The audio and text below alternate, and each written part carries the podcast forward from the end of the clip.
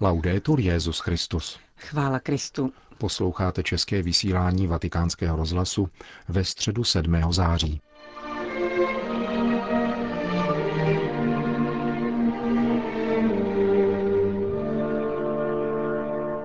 Na svatopetrském náměstí se dnes dopoledne schromáždilo přibližně 25 tisíc lidí, aby se účastnili pravidelné generální audience.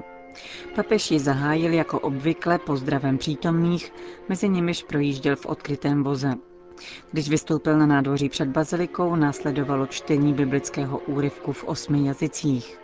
Bylo vzato z Matoušova evangelia a líčí, jak se vězněný Jan Křtitel prostřednictvím svých učedníků ptá Ježíše, zdali je Mesiáš či nikoli. Papež František mluvil ve své katechezi o milosedenství jakožto příčině spásy.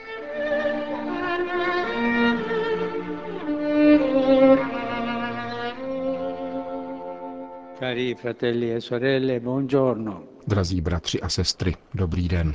Abbiamo Slyšeli jsme úryvek z Matoušova evangelia. Záměrem evangelisty je uvést nás hlouběji do Ježíšova tajemství, abychom pochopili jeho dobrotu a jeho milosedenství. Epizoda je následující.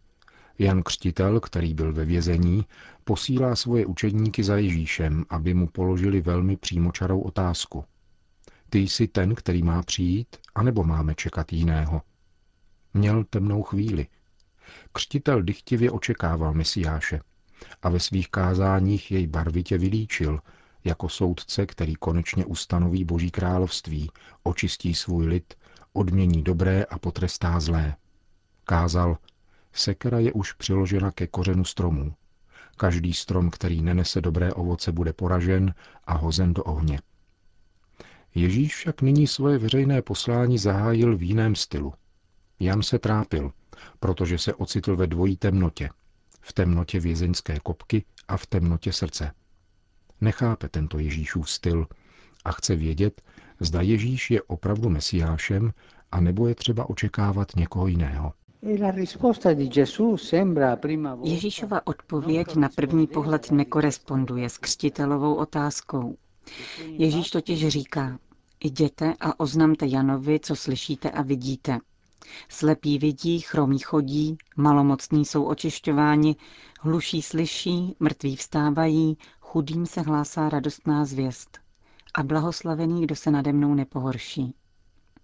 Tady jasně vychází na jeho úmysl pána Ježíše, který odpovídá, že je konkrétním nástrojem otcova milosedenství. Jde vstříc všem, přináší útěchu a spásu a tímto způsobem ukazuje boží soud. Slepí, chromí, malomocní a hluší dostávají znovu svoji důstojnost a nejsou už z důvodu své nemoci odepsáni. Mrtví se vracejí do života a chudým je hlásána radostná zvěst. Toto je syntéza Ježíšova jednání a tímto způsobem Ježíš zviditelňuje a zhmotňuje jednání samotného Boha. Poselství, které tímto podáním Kristova života dostává církev, je velmi jasné. Bůh neposlal svého syna na svět potrestat hříšníky ani potřít ničemníky. Jím je naopak adresována výzva k obrácení, aby pohledem na znamení božské dobroty mohli znovu nalézt cestu zpět.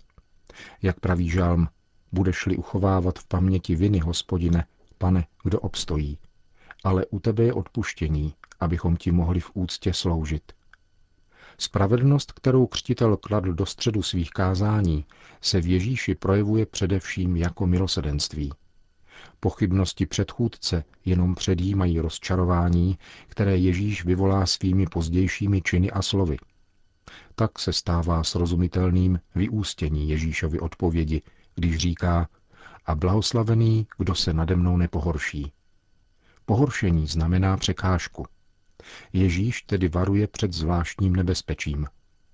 Pokud jsou jeho skutky milosedenství pro někoho překážkou na cestě víry, znamená to, že má falešnou představu o Mesiáši.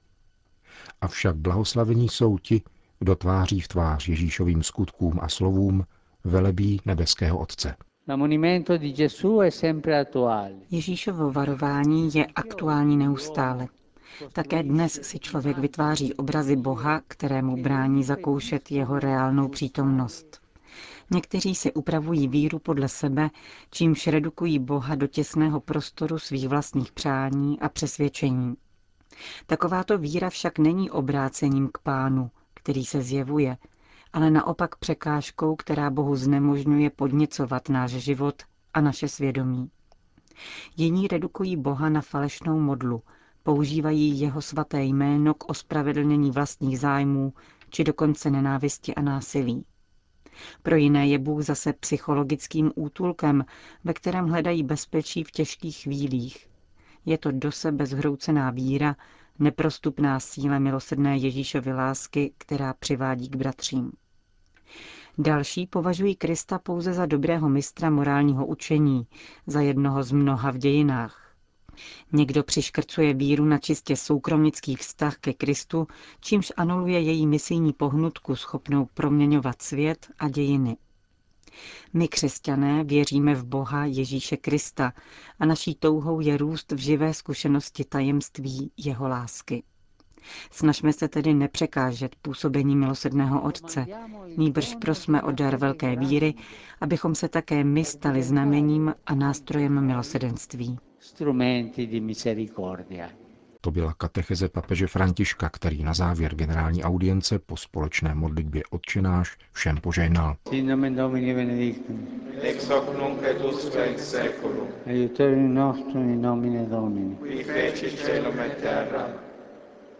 Benedicat vos omnipotens Deus, Pater et Filius et Spiritus Sanctus.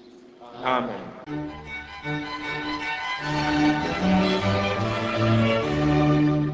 Další zprávy. Bangui. Včera byl v hlavním městě Středoafrické republiky podepsána dohoda mezi tímto státem a svatým stolcem. V prezidentském paláci ji za přítomnosti prezidenta Faustína Archange Touadéra podepsal ministr zahraničí Středoafrické republiky Charles Almer Duban a apoštolský nuncius ve Středoafrické republice Monsignor Franco Coppola. Takzvaná rámcová dohoda mezi Svatým stolcem a Středoafrickou republikou o tématech společného zájmu má 21 článků. Upravuje vzájemné vztahy mezi církví a státem, obsahuje například uznání platnosti církevních sňatků státem a právně ošetřuje autonomii a nezávislost obou stran ve snaze o spolupráci na duchovním a hmotném dobru člověka a při prosazování obecného dobra. Vatikán. Ve vatikánských zahradách se minulou sobotu konala krátká ceremonie požehnání nové sochy, kterou tam nechala umístit brazilská diecéze Aparecida. Jde o bronzovou konstrukci, v níž je zasazena kopie sošky Matky Boží z Aparecidy.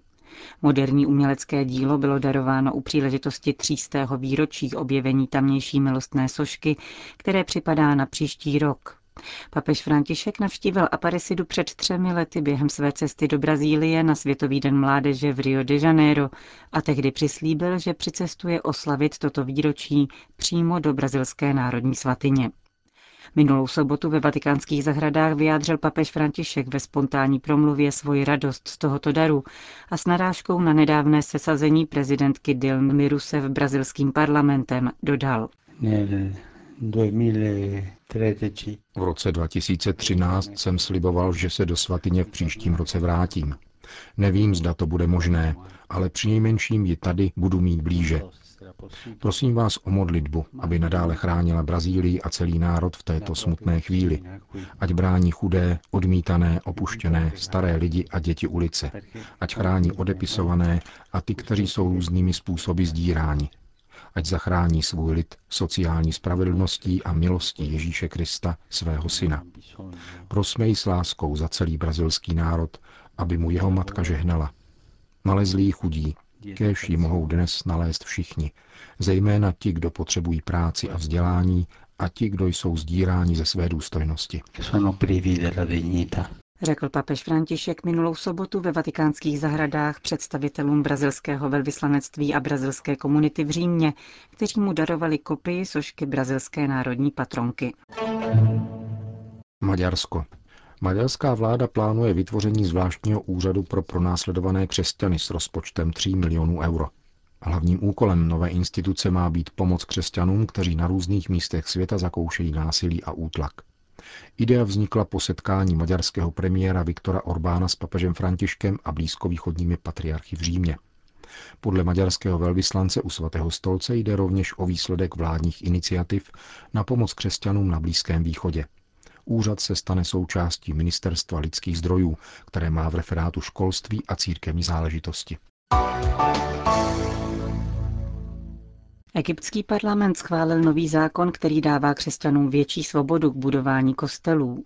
Zákon ukládá guvernérům povinnost rozhodnout o možnosti výstavby nových nemuslimských míst kultu do čtyř měsíců od podání žádosti. Křesťané získávají také právo odvolat se proti rozhodnutí. Církevní budovy, které dosud neměly schválení, budou legalizovány. Přestože je zákon krokem ku předu, místní církevní představitelé nejsou bez výhrad – hovoří koptský katolický biskup z Gizehu Antonios Aziz Mina. Bojovali jsme velmi mnoho, abychom k této věci dospěli a mnozí se radovali z toho, že tento návrh zákona byl předložen k hlasování. Už to je krok ku předu. Musím však říci, že jako u každého lidského zákona je i k tomuto co dodat.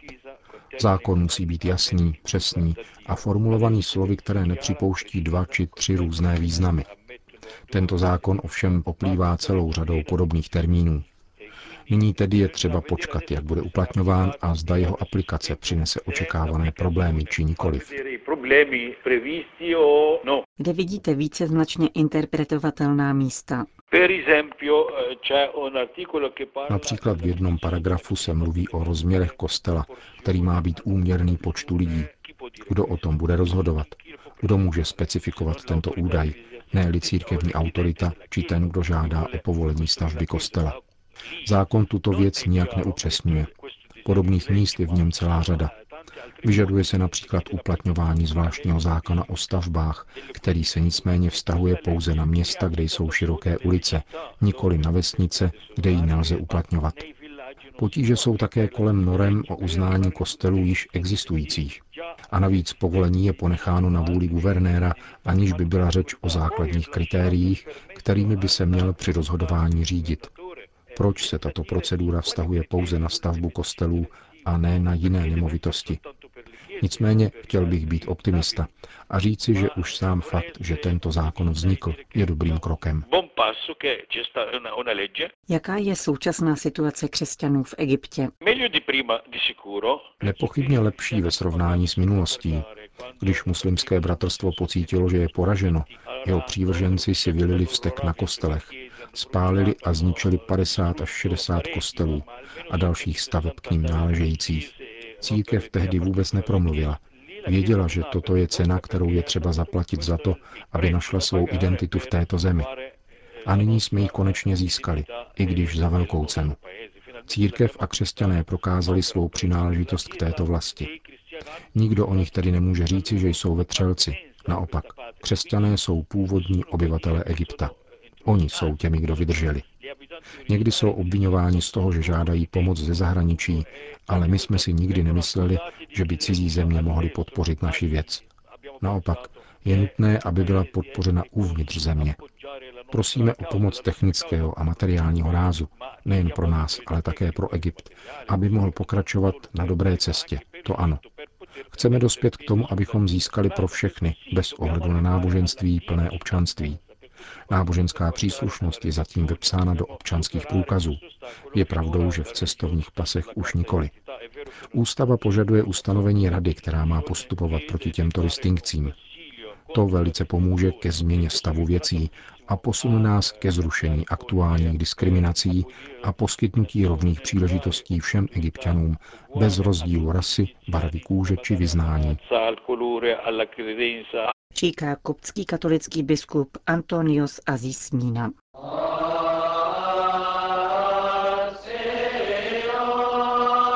Končíme české vysílání vatikánského rozhlasu. Chvála Kristu. Laudetur Jezus Christus.